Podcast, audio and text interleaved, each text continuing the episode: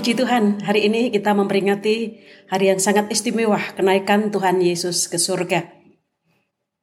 Dalam Lukas 24 ayat 51, di sana tertulis, dan ketika ia sedang memberkati mereka, ia berpisah dari mereka dan terangkat ke surga. Mari kita berdoa. Terima kasih Tuhan karena hari ini kami boleh memperingati hari kenaikanmu ke surga. Engkau di sebelah kanan Bapa di surga, namun engkau melihat kami. Engkau bahkan sekarang mau berkata-kata kepada kami melalui firman tertulis yang kami akan baca dan renungkan bersama.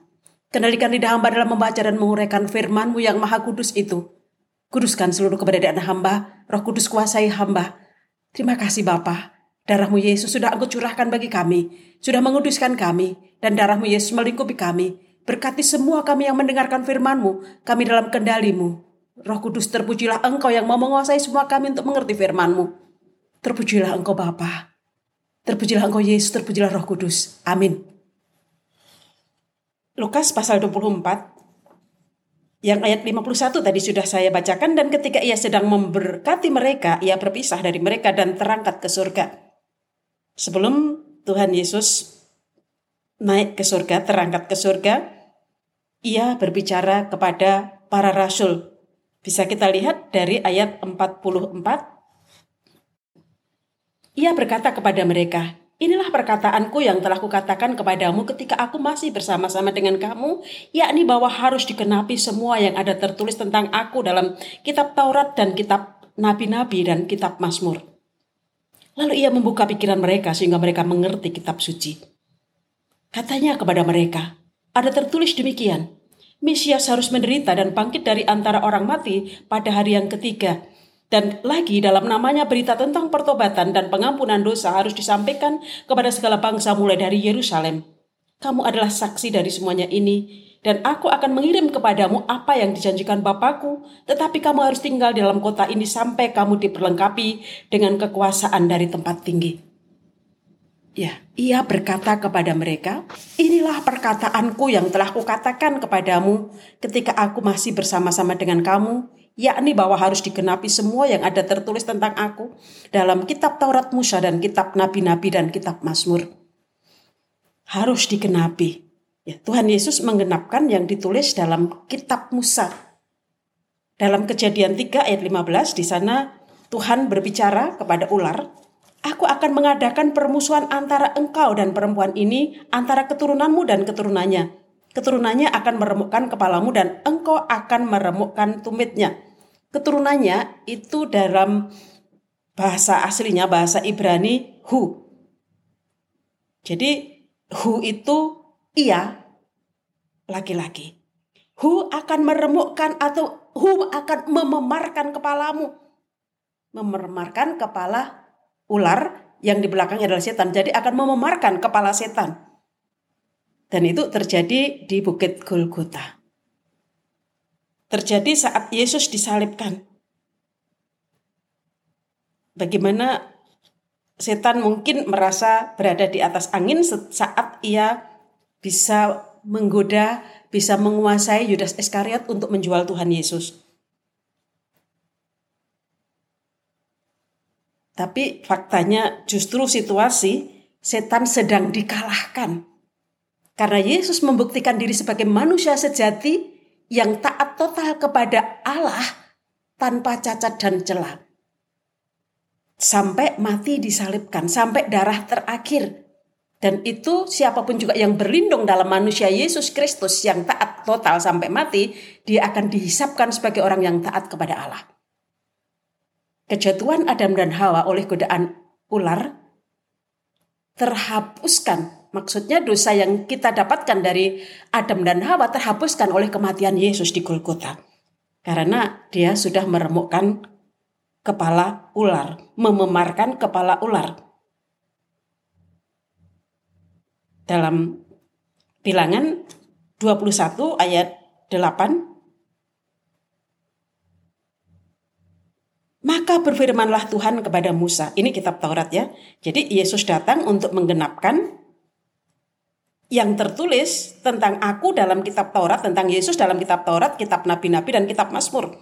Kitab Taurat bicara tentang Yesus tadi, Hu dalam kejadian 3 ayat 15 atau keturunannya, yang meremukkan kepala ular dan dalam bilangan 21 ayat 8 maka berfirmanlah Tuhan kepada Musa buatlah ular tedung dan taruhlah itu pada sebuah tiang maka setiap orang yang terpakut jika ia melihatnya akan tetap hidup Ya, ini situasi di mana orang-orang Israel sedang memberontak kepada Tuhan di padang gurun dan kemudian ular-ular memakut sebagian mereka yang terpakut atau semua yang terpakut mati. Lalu Musa berdoa dan Tuhan berfirman supaya Musa membuat ular tedung bukan ular tedung beneran ular tedung dan taruhlah itu pada sebuah tiang maka setiap orang yang terpakut jika ia melihatnya akan tetap hidup. Lalu Musa membuat ular tembaga ayat 9 dan menaruhnya pada sebuah tiang maka jika seorang dipakut ular dan ia memandang kepada ular tembaga itu tetaplah ia hidup. Nah orang-orang yang hidup saat melihat ular tembaga sekarang udah nggak ada, udah mati semua. Nah, dalam Yohanes 3 ayat 14 sampai 15 di situ tertulis Dan sama seperti Musa meninggikan ular di padang gurun, demikian juga anak manusia harus ditinggikan supaya setiap orang yang percaya kepadanya beroleh hidup yang kekal. Sama seperti Musa meninggikan ular di padang gurun. Jadi itulah Yesus, tubuh Yesus akan ditinggikan, dipakukan di tiang Ya, ada orang yang mengatakan itu seperti tiang jemuran. Ya karena tiang jemuran sering dibuat seperti itu. Dan itu suatu penghinaan terhadap seseorang dan karena Yesus memang sedang mengangkut dosa isi dunia ini. Dosa itu orang berdosa itu hina, rendah. Yesus mengangkut semuanya. Caci maki keluar dari manusia untuknya. Dari dahulu sampai sekarang. Karena dia mengasihi Anda dan saya. Seperti ular buatan Musa. Dipancangkan di tiang gantungan. Supaya setiap orang yang percaya kepada Yesus beroleh hidup yang kekal. Kalau yang percaya kepada ular buatan Musa yang dilihat oleh orang-orang Israel yang terpakut ular, mereka bisa hidup. Kalau ini hidupnya bukan sementara, hidupnya kekal. Meskipun mati nanti akan hidup karena ada selalu persekutuan dengan sumber hidup. Dari sekarang hidup, kemudian tubuh ini bebas keluar atau jiwa kita tidak lagi bertubuh yang tubuh yang kita miliki sekarang, kita tetap dengan Yesus karena punya persekutuan yang kekal dengan Allah. Ya, Yesus menggenapkan Taurat. Dalam kisah pasal 3, Bagaimana ini penggenapan dari kitab Taurat, kitab Ulangan 18 ayat 15 sampai 19. Kisah 3 ayat 22 sampai 24. Bukankah telah dikatakan Musa, Tuhan Allah akan membangkitkan bagimu seorang nabi dari antara saudara-saudaramu sama seperti aku. Dengarkanlah dia dalam segala sesuatu yang akan dikatakannya kepadamu. Dan akan terjadi bahwa semua orang yang tidak mendengarkan nabi itu akan dibasmi dari umat kita. Ya, nubuatan tentang nabi yang akan datang itu digenapkan dalam Yesus. Bukan dalam nama yang lain, hanya dalam nama Yesus. Dan kemudian kisah 3 ayat 24 berbicara tentang penggenapan firman Tuhan, penggenapan yang digenapkan oleh Yesus. Dan semua nabi yang pernah berbicara mulai dari Samuel dan sesudah dia telah bernubuat tentang zaman ini. Zaman di mana Petrus dan para rasul hidup zaman di mana Yesus Allah yang menjadi manusia disalibkan di Golgota, bangkit pada hari ketiga, kemudian naik ke surga. Kemudian Roh Kudus turun. Petrus berkhotbah. Petrus mengingatkan orang yang mendengarkannya bahwa semua nabi yang pernah berbicara mulai dari Samuel dan sesudah dia telah bernubuat tentang zaman ini. Kamulah yang memarisi nubuat-nubuat itu dan mendapat bagian dalam perjanjian yang telah diadakan Allah dengan nenek moyang kita ketika ia berfirman kepada Abraham, oleh keturunanmu semua bangsa di muka bumi akan diberkati. Melalui Yesus Kristus, saya dan Anda yang berada di ujung dunianya Yerusalem, di wilayah ujung timur Yerusalem, boleh percaya Yesus. Ini kegenapan berkat Tuhan kepada Abraham. Ini luar biasa. Yesus menggenapkan. Ayat 26, dari kisah pasal 3 dan bagi kamulah pertama-tama Allah membangkitkan hambanya dan mengutusnya kepada kamu supaya ia memberkati kamu dengan memimpin kamu masing-masing kembali dari segala kejahatanmu. Ya karena yang terdekat dengan para rasul saat itu, saat para rasul menerima roh kudus adalah orang-orang yang beragama Yahudi. Karena itu kepada mereka lah pertama-tama firman Tuhan itu disampaikan. Dan kita mendapat anugerah yang luar biasa. Firman Tuhan sampai kepada kita. Ya, semua yang ada tertulis tentang Yesus dalam kitab Musa tergenapi. Dalam kitab nabi-nabi dari Samuel sampai Maleaki saya akan mengambil contoh dari nubuatan Sakaria. Sakaria 9 ayat 9. Saudara pasti bisa nanti langsung melihat di mana ya digenapkan saat kita membaca. Sakaria 9 ayat 9. Bersorak-sorak dengan nyaring, hai putri Sion. Bersorak-sorailah, hai putri Yerusalem. Lihat, rajamu datang kepadamu, ia adil dan jaya. Ia lemah lembut dan mengendarai seekor keledai, seekor keledai beban yang muda. Nah, ini tergenapi. Saudara bisa lihat ya di bagian Injil kapan ini tergenapi. Saat Yesus masuk Yerusalem. Kemudian kita akan membaca Yohanes 19 ayat 33.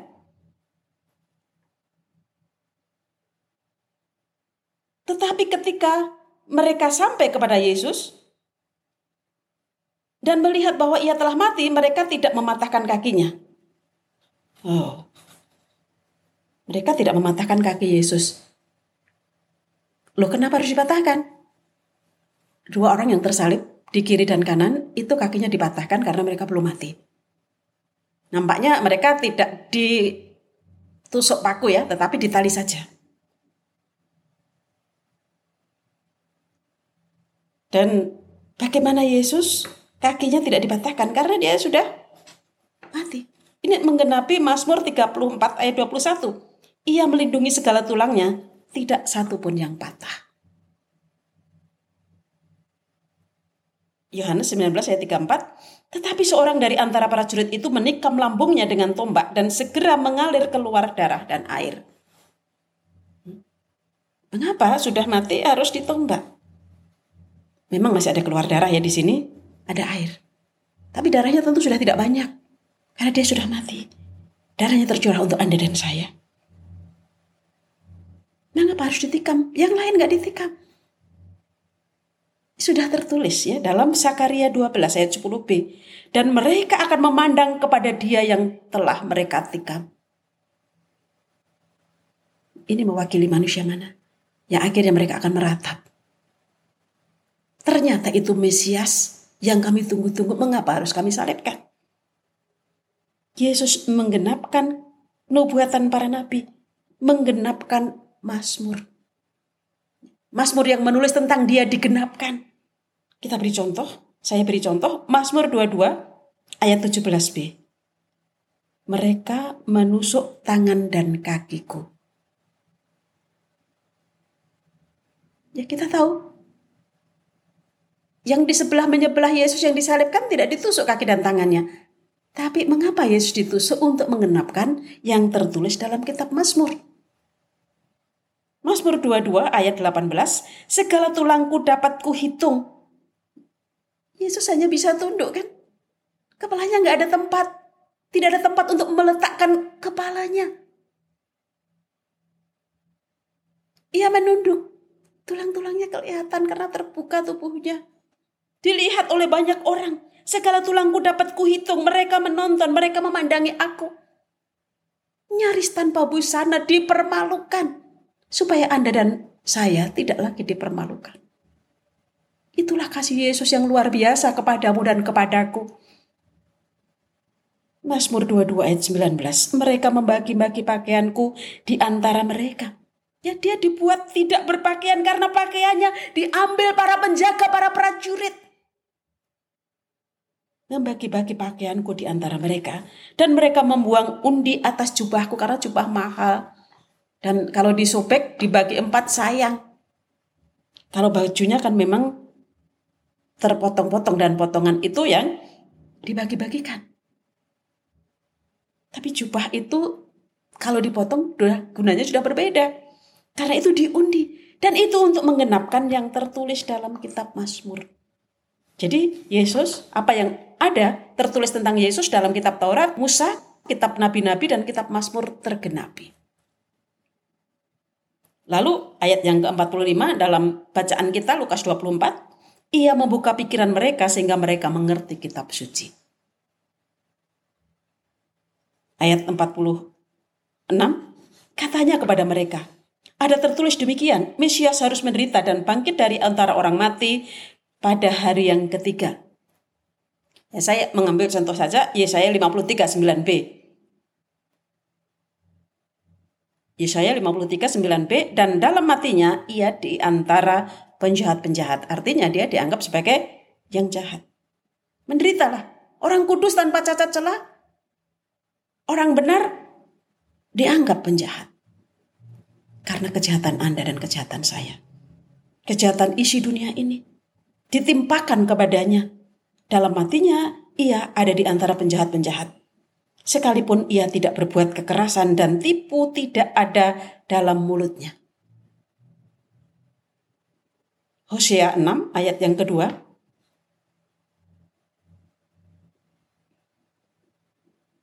Ia akan menghidupkan kita sesudah dua hari. Pada hari yang ketiga ia akan membangkitkan kita dan kita akan hidup di hadapannya. Ia akan menghidupkan kita sesudah dua hari. Ah, para murid sedih sekali, seolah-olah nggak hidup selama Yesus dalam kubur. Tapi pada hari yang ketiga, Maria Magdalena berjumpa dengan dia. Petrus berjumpa dengan dia. Rasul-rasul tanpa Tumas bertemu dengan dia. Sehingga mereka bisa menghadap Allah. Bisa hidup di hadapannya dengan sukacita. Karena yang dikatakan Yesus tergenapi. Ayat 47, Lukas 24, dan lagi, dalam namanya, berita tentang pertobatan dan pengampunan dosa harus disampaikan kepada segala bangsa, mulai dari Yerusalem. Ya. Dalam namanya, nama yang berada di atas segala nama. Berita tentang pertobatan dan pengampunan dosa harus disampaikan kepada segala bangsa. Ya kita tahu lambang pertobatan dan pengampunan ada di salib. Karena salib itu, penderitaan Yesus di salib itulah yang bisa membuat orang bertobat dan mendapatkan pengampunan. Dalam Yesaya 11 ayat 10a, maka pada waktu itu Taruk dari pangkal Isai akan berdiri sebagai panji-panji bagi bangsa-bangsa. Panji-panji, lambang. Ya. Ada berapa di dunia ini yang menggenapkan nubuatan ini. Panji-panji yang keluar dari taruh Isai adalah salib. Lambang salib menghiasi setidaknya lambang 31 negara di dunia ini. Ya bendera 31 negara di dunia ini ada lambang salibnya. Sebagai berita pertobatan, berita pengampunan dosa. Dan bagaimana keadaan orang yang bertobat di ampun dosa? Tentram. Seharusnya tidak ada perang. Berita pertobatan dan pengampunan dosa diberitakan dari Yerusalem. Mengapa dari Yerusalem? Ya kita tahu karena Yesus memang disalibkan di situ, para murid menerima Roh Kudus di situ. Yesus naik ke surga di dekat tempat itu. Tapi kita juga lihat nubuatan dua nabi yang sama persis kalimatnya. Nabi Mika dan Yesaya Mika 42b, Yesaya 2 ayat 3b. Dua nabi itu menuliskan, sebab dari Sion akan keluar pengajaran dan firman Tuhan dari Yerusalem. Luar biasa bukan? Dua nabi nubuatannya sama.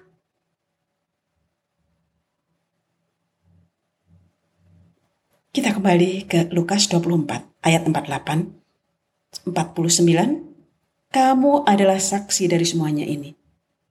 Saksi dari kematian, kebangkitan Yesus. Dan kemudian nanti kenaikan Yesus ke surga. Bahkan kemudian sampai turunnya roh kudus. Turunnya roh kudus dijanjikan di ayat 49. Dan aku akan mengirimkan kepadamu apa yang dijanjikan Bapakku. Tetapi kamu harus tinggal di dalam kota ini sampai kamu diperlengkapi dengan kekuasaan dari tempat tinggi. Kekuasaan dari tempat tinggi. Roh Allah sendiri yang dijanjikan kepada para murid. Yesus akan datang kembali dalam rohnya. Dalam kisah 1 ayat 8, ini perkataan Yesus juga.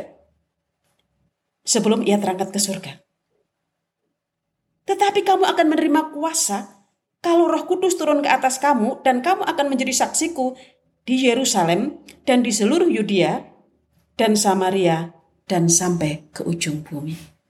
Ya roh kudus sampai ke ujung buminya Yerusalem kepada Anda dan saya yang ada di Indonesia. Janji turunnya Roh Kudus ini juga sudah disampaikan oleh para nabi kepada Israel. Dalam Yesaya 44 ayat 3b, Yesaya 44 ayat 3b, Aku akan mencurahkan rohku ke atas keturunanmu dan berkatku ke atas anak cucumu.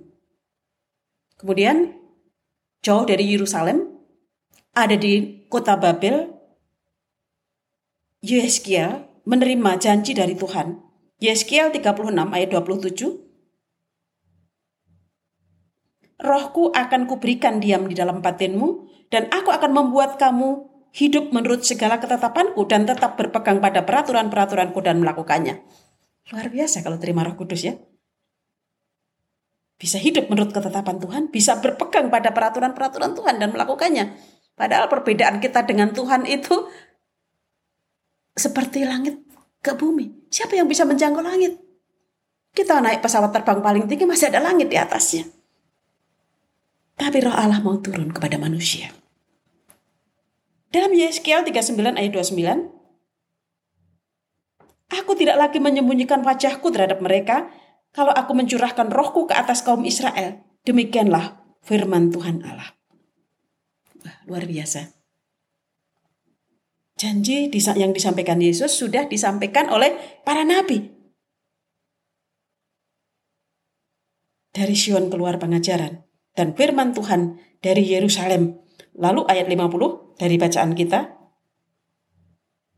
Lalu Yesus membawa mereka keluar. Jadi setelah Tuhan berbicara, di ayat 49 tentang janji roh kedatangannya roh kudus supaya mereka bisa mengajar mengenapkan yang tertulis yang dinubuatkan oleh Yesaya dan Mika menyampaikan firman Tuhan dari Yerusalem ayat 50 lalu Yesus membawa mereka keluar kota sampai dekat Betania di situ ia mengangkat tangannya dan memberkati mereka dan ketika ia sedang memberkati mereka ia berpisah dari mereka dan terangkat ke surga Ya, para murid melihat pengangkatan ini. Yesus tidak terangkat diam-diam, tapi disaksikan oleh minimal 11 murid. Pasti masih ada banyak murid yang lain yang ikut juga di situ. Tapi minimal 11 murid. 11 saksi. Itu sah. Yesus naik ke surga di dalam catatan sejarah. Murid-murid Yesus nggak tahu kapan belajar jadi penulis. Tapi kita lihat tulisan Matius, tulisan Petrus, tulisan Yohanes sampai sekarang menggema di seluruh dunia. Bisa dibaca oleh orang seluruh dunia. Ini para saksi langsung kenaikan Yesus ke surga. Jadi kenaikan Yesus ke surga tercatat dalam sejarah yang kekal. Bukan menurut kata orang, bukan cerita-cerita yang tidak ada dasarnya. Tapi kenaikan Yesus ke surga jelas ditulis, jelas dicatat. Saksinya cukup banyak. Jadi bisa sah dalam sejarah. Tempat di mana Yesus naik ke surga sampai sekarang masih ada tempatnya. Yerusalem yang sudah berkali-kali tahun 86 sebelum Masehi dibakar, Tahun 70 Masehi dibakar, 135 dihancurkan total. Tapi kota itu masih ada sampai sekarang. Situs-situs sejarah yang tertulis dalam kitab suci masih ada. Itu membuktikan bahwa kitab suci itu benar. Tidak ada yang salah. Dan kita bersyukur kita punya kitab suci yang benar yang ada dalam sejarah.